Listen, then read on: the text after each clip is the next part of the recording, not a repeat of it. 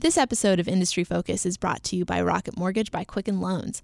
Rocket Mortgage brings the mortgage process into the 21st century with a fast, easy, and completely online process. Check out Rocket Mortgage today at quickenloans.com/fool. Hello, everyone. Welcome to Industry Focus, the podcast that dives into a different sector of the stock market every day.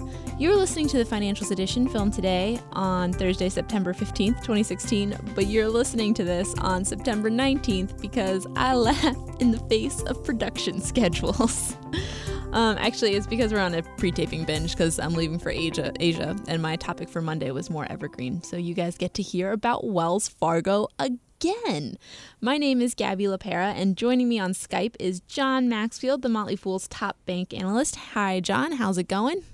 It's going well, Gabby, but you know what you did right there? You violated the rule that we set up earlier. Oh, no. That you could not mention your vacation because it would cause too much envy. I thought that I thought that was limited to just China. I was hoping by oh, saying so Asia in general. Were you like a lawyer? sometimes my, my, my boyfriend thinks I am, um, but I'm not. um, so we are. Uh, i promise not to mention the forbidden topic anymore in front of you. Um, don't listen to any of the other podcasts from here on out until November. um, so this this week is kind of a continuation of last week. Obviously, last week we spent a long time talking about Wells Fargo and the mess that they're in. Um, so we thought that we'd kind of give you a little update on Wells Fargo, and then we thought that we'd answer a question that has been wandering around the boards, um, the Motley Fools discussion boards, and we've gotten like a couple emails from members about how to pick a good bank if you're a consumer. So let's start with an update with what's going on with Wells Fargo today um, or as of, I don't know, about an hour ago. So they said that they're going to curb cross selling. In case you don't remember, uh, cross selling is Wells Fargo's practice of offering customers products every time they come into the store. So, um, say you go in to deposit a check, they're like, "Oh, but do you need a home mortgage today?" Or whatever it is they try and sell you. Um, so they're pro- they're dropping what they call product sales goals by January first, and they've told people to stop selling for the time being as well. Um, which is this is a huge shift from what they used to be like, right, John? That's right. I mean, so one of the questions, you know, think, talk, thinking about Wells Fargo and, and all the issues that they're having right now, from an investor's perspective, the question is whether or not this changes the investment thesis on its stock. And and for a while there, I mean, I, I guess this is all transpiring very quickly because it was just revealed um, last week that it had defrauded all these customers from 2011 to 2015 and had paid a fine. But all the all, all the kind of the regulatory fines and the things that Wells Fargo has to do are pretty minimal in terms of you know when you consider this is a bank right that earns five and a half billion dollars a quarter, so it had a 185 million dollar fine. Well, that that's just that, that's just a drop in the bucket compared to how much it earns. So the question was, well, you know, unless any other shoes dropped, really there you know it, there, this didn't really fundamentally alter the fact that Wells Fargo is still one of the most profitable banks in the country right? And still one of the most efficient banks in the country and still one of the best when it comes to managing credit risk right? So the the the, the thesis was still intact but other these other shoes have started to drop that are starting to erode that thesis. And and one of them is the fact that John Stumpf, the CEO came out and said that they are suspending cross sales of financial products. Now this goes to the absolute core of one of Wells Fargo's competencies, and that is the ability to get their retail customers to use more Wells Fargo financial products than most other banks can get their customers to use. And that boosts revenue, it boosts growth, it ties these customers in more tightly to Wells Fargo, making it harder for them to leave. So when you hear the CEO of Wells Fargo come out and say that, look, we're going to dial back this cross selling, well, it has to do that in response to all the trouble it's in. It, it, it's, it's really starting to cut you know, really directly into, you know, every, the, you know, an investor's thoughts um, towards Wells Fargo. Yeah, and to give you guys reference, um, we're filming this on September 15th, and our initial show on Wells Fargo was on September 12th, and this hadn't come out when we filmed in the morning. Um, so in the last three days, this, this has happened and these other things have also happened. Um, federal prosecutors are investigating to see if they should file a case against them, and it's not just one. They filed. Uh, they've Wells Fargo has received subpoenas um, from three different prosecutors' offices, which is a lot, um, and a little bit worrisome for them.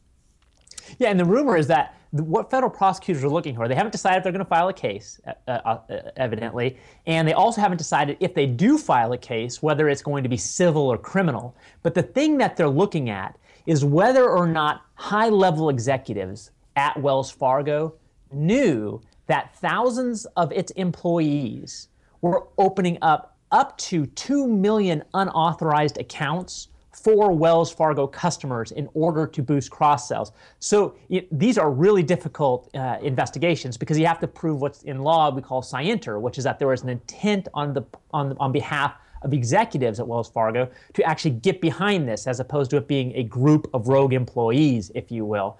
But the, it's a really important thing because you know, if a, a, number of additional lawsuits come out, it will further impact Wells Fargo's reputation. And if you're, I, I presumably, they're also going to have investor lawsuits against the executives. So you're going to have those. You could potentially have, you know, additional fines from the federal regulator, for federal prosecutors. So I mean, it's just, it's getting to be a much bigger issue than it originally looked like it was going to be. And this actually leads nicely into my next point. Um, guess who said this quote? Are you ready, John? I'm ready. Go for it. This was a staggering fraud. Come on, this went on for years and they didn't smell anything in the air about fake accounts. She said, There's a hint. it was that is that of Elizabeth Warren? That is Elizabeth Warren, who has demanded that Wells Fargo appear before the Senate's Banking Committee. Um, John Stumpf has agreed to testify.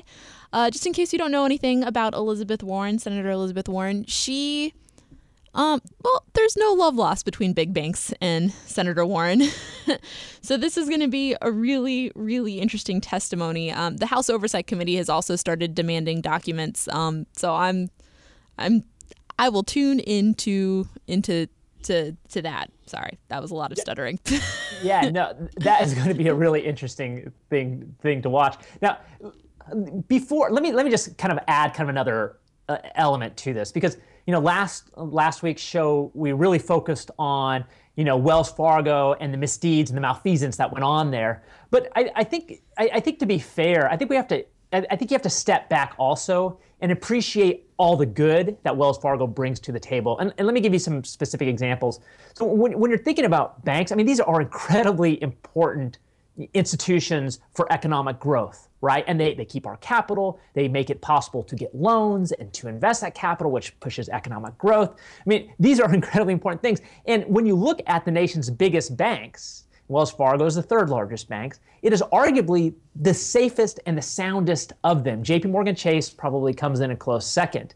But that, that's important because it holds, Wells Fargo holds something like 10% of our nation's deposits. So the fact that it is so good at credit risk and so responsible in terms of keeping its customers' money safe, that needs to be recognized and appreciated to kind of offset some of this. I and, guess and, and, that's fair. Go, like Wells Fargo, Wells Fargo is from a federal perspective, a safe bank in terms of that it's not going to go belly up anytime soon, but it has to shake consumer confidence in the bank and potentially the bank's business if consumers start leaving that the bank was lying and doing these things.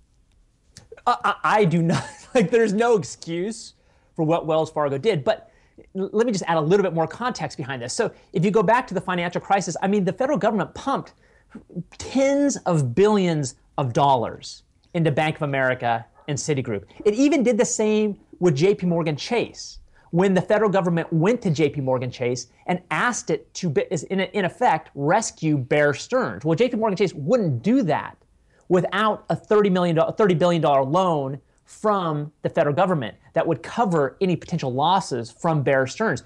Well, Wells Fargo, it didn't need a bailout. I mean, it, it went into the crisis, it avoided the worst of the subprime mortgage mess, so it, it wasn't in that same type of dire situation. And as a result of that, when Wachovia failed or was on the verge of failing, Wells Fargo was able to step in, buy that bank without any government assistance incorporate it into its model. I mean, it, that, that saved the United States taxpayer many, many billions of dollars. And keep in mind that before Wells Fargo stepped in to buy Wachovia, which at the time was actually bigger than Wells Fargo, it was a huge bank, right? Before it did that, well, Wachovia was going to be sold to Citigroup. Oh, of all banks. okay? And it wasn't only going to be sold to Citigroup, but it was going to be sold to Citigroup, is my understanding, after it was acquired, after it was this FDIC, FDIC or the federal regulator stepped in uh, and, and, took possession of it. So in that way, not only would uh, Citigroup get it for a, an extremely inexpensive price, but federal, the federal government would then be on the hook to cover potential losses from Wachovia. So the point I'm trying to make is that, look, there is no excuse for the, the systemic fraud that took place at Wells Fargo between 2011 and 2015. However, we have to keep in mind that this is an incredibly important cog that acts responsibly in a lot of other capacities with respect to the economy. Yeah. Oh, I don't know. I, I sometimes when stuff like this happens, I wonder if we're going to look back on it in 10 years and be like, oh, that was our Gulf of Tonkin, Ooh, which might be a controversial thing. Please don't write in about the Vietnam War. I frankly don't want to hear it, listeners. I'm so sorry. Um, so just to get back to some other stuff that's happening with with Wells Fargo after that brief um, interlude. Uh, the reason that one of the things that they're going to talk about in front of the Senate Banking Committee is um, Carrie Tolstedt. Um, I believe I'm pronouncing that correctly. So she, you might have heard, is the head of the Community Banking Division unit, um, where all the fraudulent activity took place. Um, and she is retiring at the end of the year. And uh, I think on Monday they reported, or Tuesday, they reported that she was going to get $124 million in stocks and options when she retires, which is now valued at $85 million because of the drop in the share price. Um, and John Stumpf seems to be totally cool with this, which is which is really interesting. And the Senate committee, the Senate Banking Committee, is asking like, why not clawbacks? Do you want to explain clawbacks real quick? Yeah, sure. So clawbacks, so that would be if the bank were to come back in and take some of that, take some of that compensation back because of the fact that Tolstedt was in charge of the community bank where the fraud happened during the years in which it did happen. And, and just, just to clarify one point about Tolstedt, she is in July where her her retirement was announced. Now they said that didn't have anything to do with this, but like let's let's just be real. That's not a the, her retirement was not a coincidence, right? And she actually probably stepped, not a coincidence. Probably not a right. I mean, like let's, let's just be real. Let's let's just be let's be you know careful because I have already interacted with our company's lawyers and they're very very nice a couple days ago, and I would like to avoid doing it again.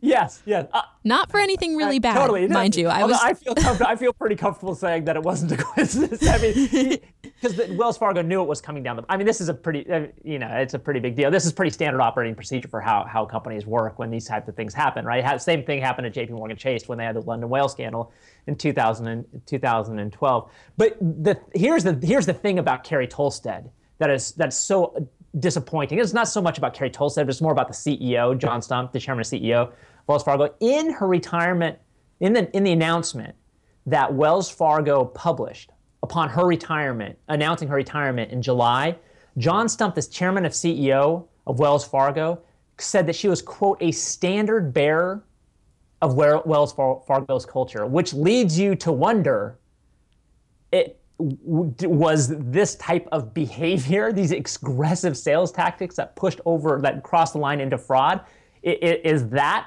a part of Wells Fargo's culture? Of course, it's not, but the choice of words certainly made it seem like that's what Stumpf was saying.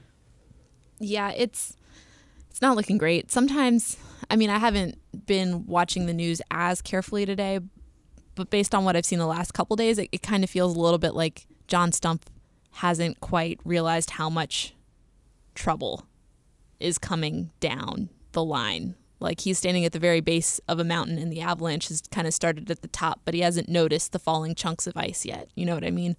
Yeah, but I, I think you can look at it a number. Remember, if there's a federal prosecution investigation going on, Stumpf has got to be careful with his words because he doesn't That's want true. to be implicated in that. You know what I mean? But the problem is that look, if he's then he came out and basically in a, in an interview on CNBC and in an interview with the Wall Street Journal, he basically came out and laid this at the feet of Wells Fargo's branch employees who probably get paid whatever it is, you know, twelve dollars an hour. So you think like, here's John Stumpf, a guy who makes twenty million dollars a year in, in, in and around there, blaming a systemic fraud that took that captured 5% of the bank's branch-based employees, he's blaming that on people who basically make no money, while at the same time going out and saying that this that Carrie Tolstedt, who's in charge of that unit, who's going to get upwards of $100 million when she leaves the bank as a result of accumulated stock options, that she was a standard bearer of the culture. So you just look at this and you think like, wow, like who is John, who is advising John Stumpf to throw the little guy under the bus and to protect the big guy? It's just, it's just, it just encapsulates, encapsul, encapsulates everything that the United States it, it, all of the problems that we've been having with banks in the United States over the past few decades. Yeah, the whole thing makes me feel anxious, yet weirdly energized, um, which is probably good for this show. Uh, so that's your kind of brief update on what's going on with Wells Fargo. So I want to turn to the second half of the show. But before we move on, let's take a quick minute for our sponsor. Mortgages are hard. We know that because we evaluate banks all the time on this show. They're super hard. Luckily, Rocket Mortgage has taken all the complicated, time consuming parts of applying for a mortgage out of the equation. Everything is completely online, and with the touch of a button, you can share your financial statements, helping you get approved in minutes for a custom mortgage solution that's been tailored to your unique financial situation. Quicken Loans is an equal housing lender licensed in all 50 states. NMLSconsumeraccess.org, number 3030. Thanks again to Rocket Mortgage by Quicken Loans for supporting our podcast. I want to turn to the second half of the show where we talk about um, how to find a good bank from a consumer's perspective and not an investor's perspective. Most of the time, the show focuses on how to find a really good bank to invest in, um, to buy stock in. But like I said, we've been getting a lot of questions asking how do I find a bank that is good for me as a consumer. And I want to start out this piece with us with me saying that neither John nor I are going to um, advocate for one bank over another. Like, and if we accidentally do that, we really aren't saying like you need to run out and get a bank account at that bank. Um, but just kind of general advice for what to look for, like what what benefits consumers that doesn't necessarily benefit investors. Um, so, do you want to kick it off with the investor's perspective, John? What do you think? Yeah, absolutely. So, the, the thing to note here is that there is an inherent tension between what an investor looks for in a really good bank and what a consumer looks for in a really big bank. Now, there are some there is some overlap, but a lot of there most of it is, is, is, is looks is more of a conflict. So let's let's think about that, right? So if you're a bank investor, what do you want to see? You want to see a bank that's right well diversified so that they don't just earn money from their asset portfolio they also earn fee income. Well if you look at this fee income where does the fee income come from right? It comes from account fees overdraft fees insufficient funds fees things like that right? Those are you know not consumer friendly things. So while diversification is good for investors it's not good for the consumer. Talk about transparency right? You want to know what financial products you're getting, what they do, all those, uh, you know, all those different things. You want to you want to understand what you're buying. Well, banks don't have an interest in making those things clear because if you don't exactly know what you're getting or the fees associated with accounts, it's a lot easier for a bank to ply you for additional fees if you, you don't know what's happening. Are so right. right. And th- there's federal regulations surrounding this now, especially around mortgages, right? Um, I don't if you happen to get a mortgage pre financial crisis and another mortgage post financial crisis, you'll probably have noticed that you get handed a paper where it makes it very clear what the terms of the mortgage are.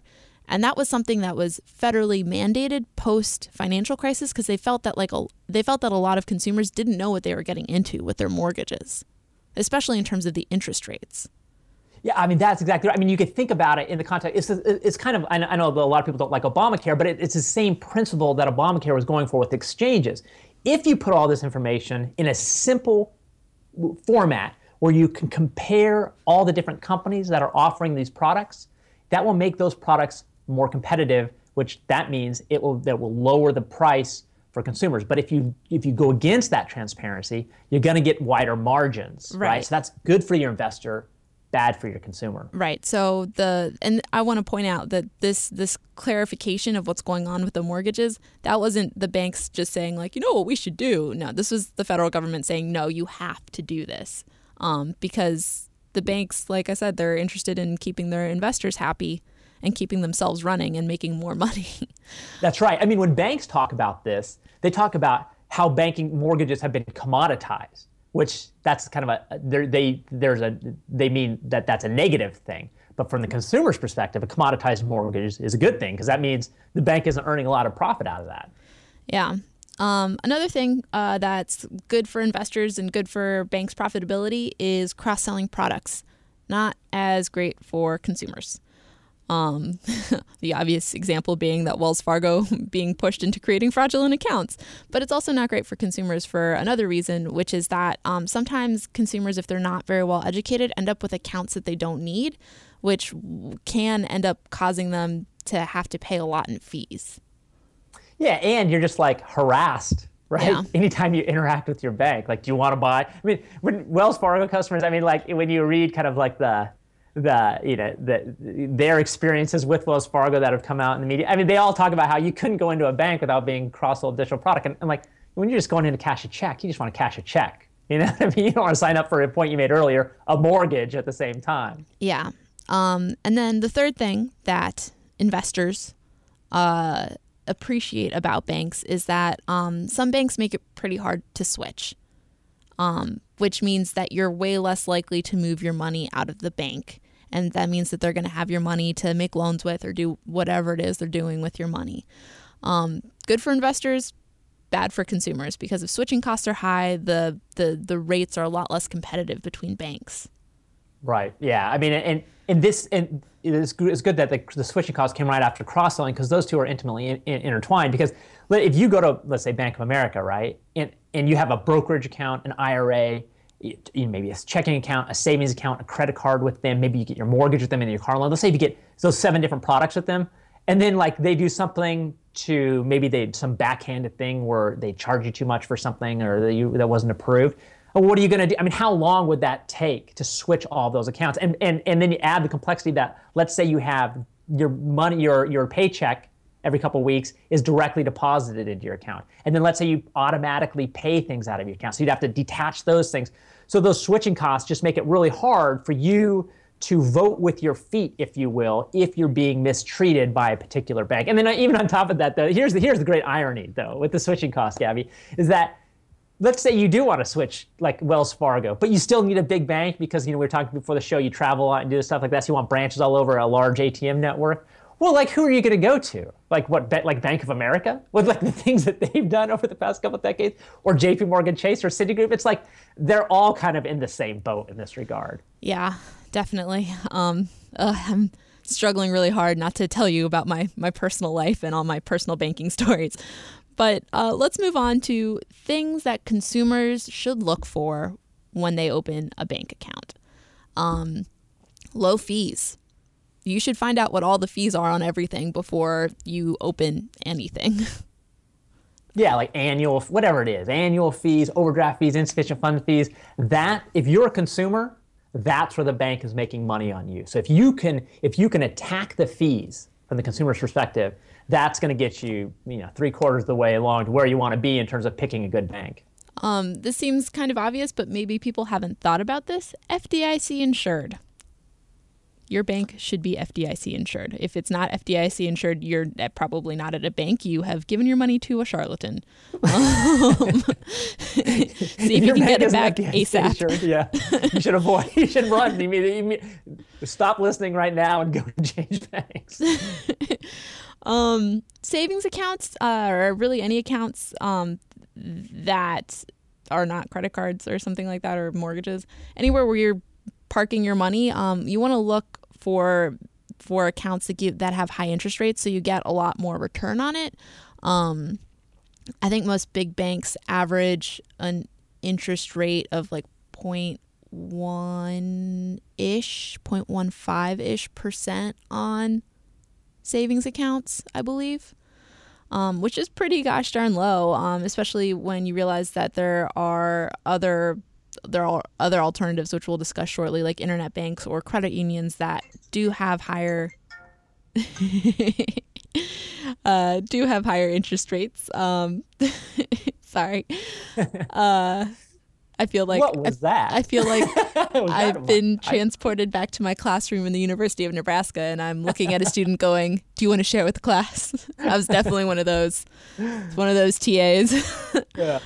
Um, Uh, another thing that you want to look for is good customer support. That can make a huge difference.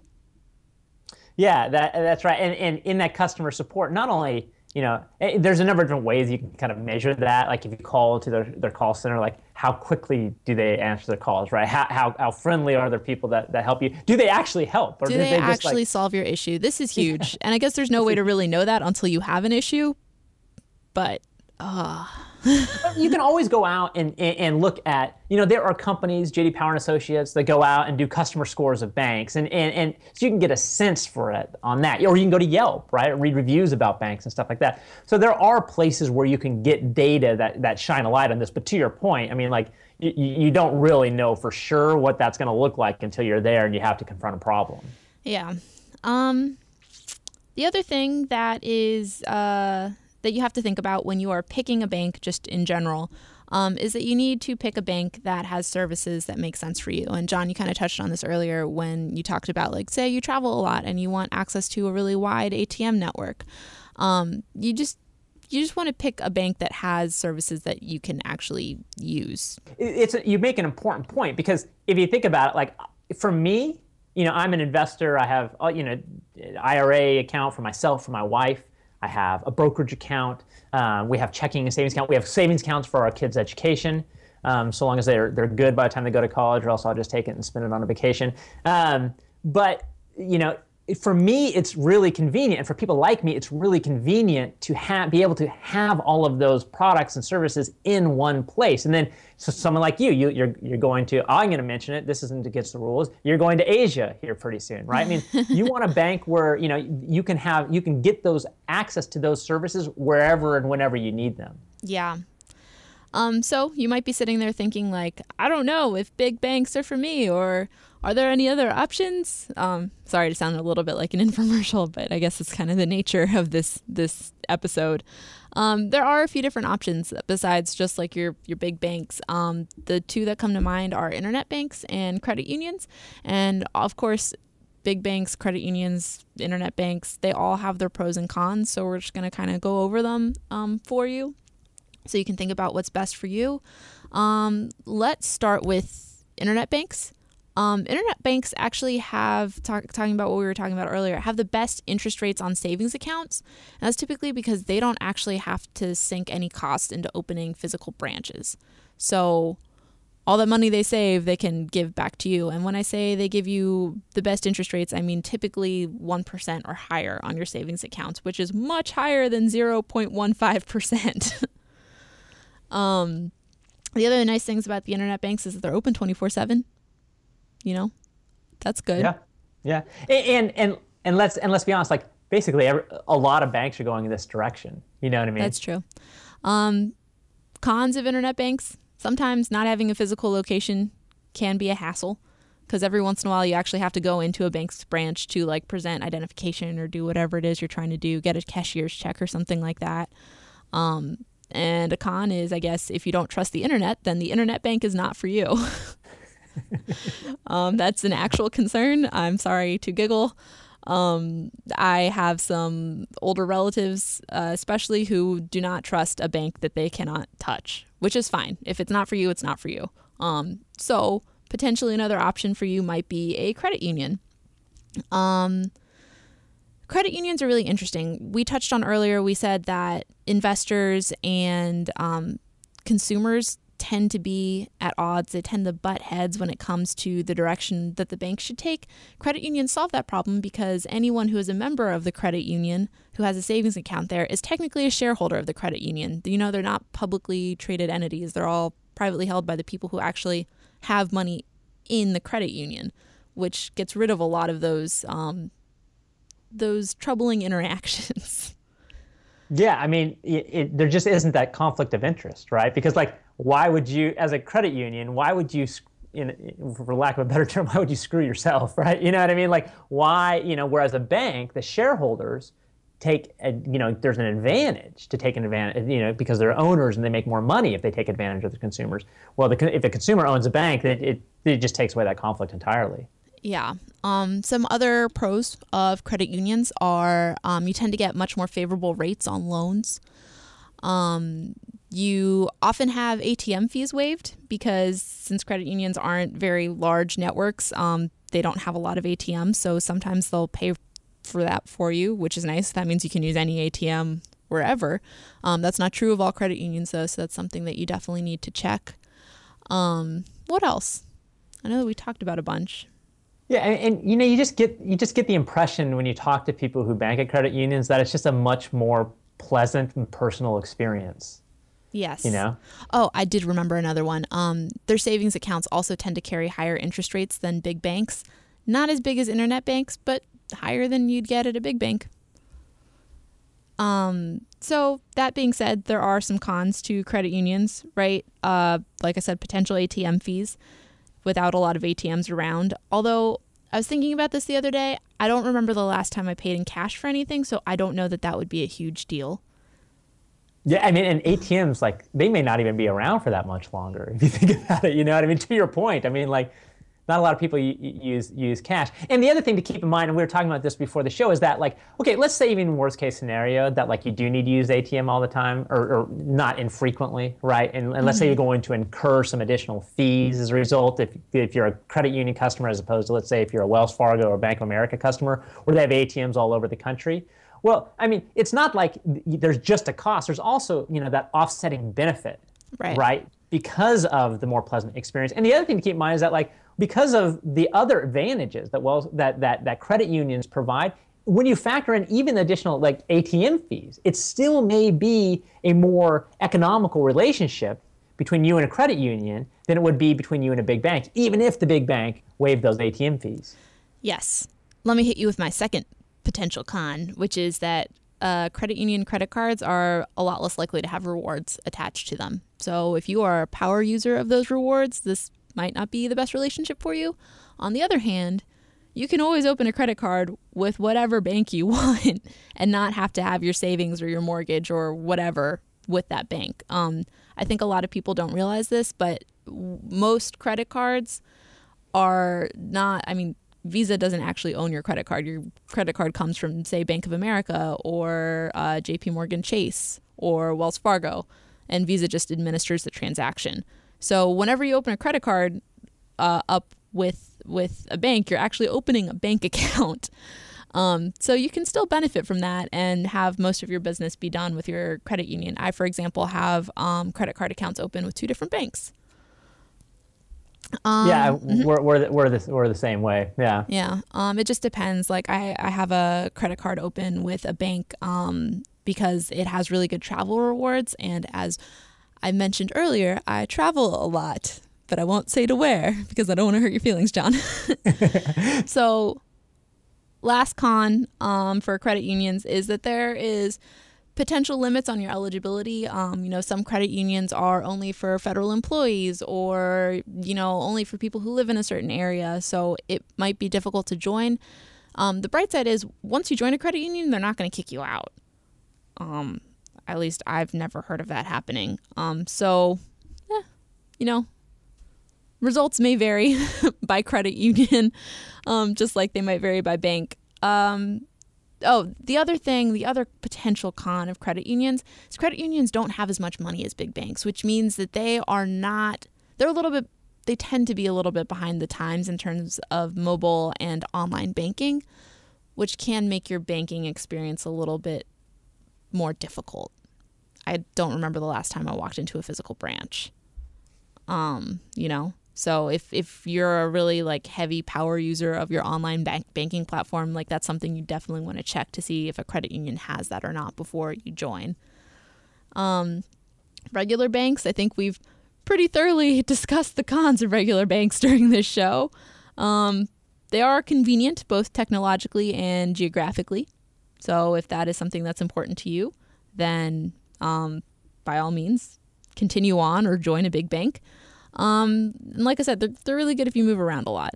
Uh, and they have a lot of products all in one place. So that's that's also really nice. Uh, I, I think that credit unions and internet bank I'm not sure about the internet banks, but they vary in the the types of products that they do offer. So, you know, um, while John and I can't say for sure what type of what type of account you should open with what type of institution, um, make sure you have all the information before you go into it. Um, and just just be careful with your money, which um, I know sounds like a really silly thing to say. Uh, who isn't careful with their money? But it turns out a lot of people. So, yeah. Yeah, it, it, and I guess I guess kind of the the overarching message is, you know, just yeah, be vigilant. The banks they say they're there for you, but there is evidence to suggest that they are not looking out for your best interests. So you need to do that That's in true. that relationship. What would that tagline look like for a giant corporate bank? We're not here for you. We're here to make money. I mean, at least they tell the truth. I'd probably, I'd probably put my money in that bank. I'm like, oh, okay, Yeah. well, Yeah, probably not nice going to lie to me on my terms. um, okay, well, um, I think that's it for today's show. I'm sorry, I know we ran a little bit long, but I wanted to make sure that we tried to present an even view of all the all the different things, and we needed to talk about the Wells Fargo updates. Uh, so thank you very much for joining us, John. Thank you for having me. And to our listeners, as usual, people on the program may have interest in the stocks they talk about, and the Motley Fool may have recommendations for or against, so don't buy or sell stocks based solely on what you hear. Contact us at industryfocus at fool.com or by tweeting us at mfindustryfocus. Thank you to Austin Morgan, who has done two of my podcasts today. You are awesome.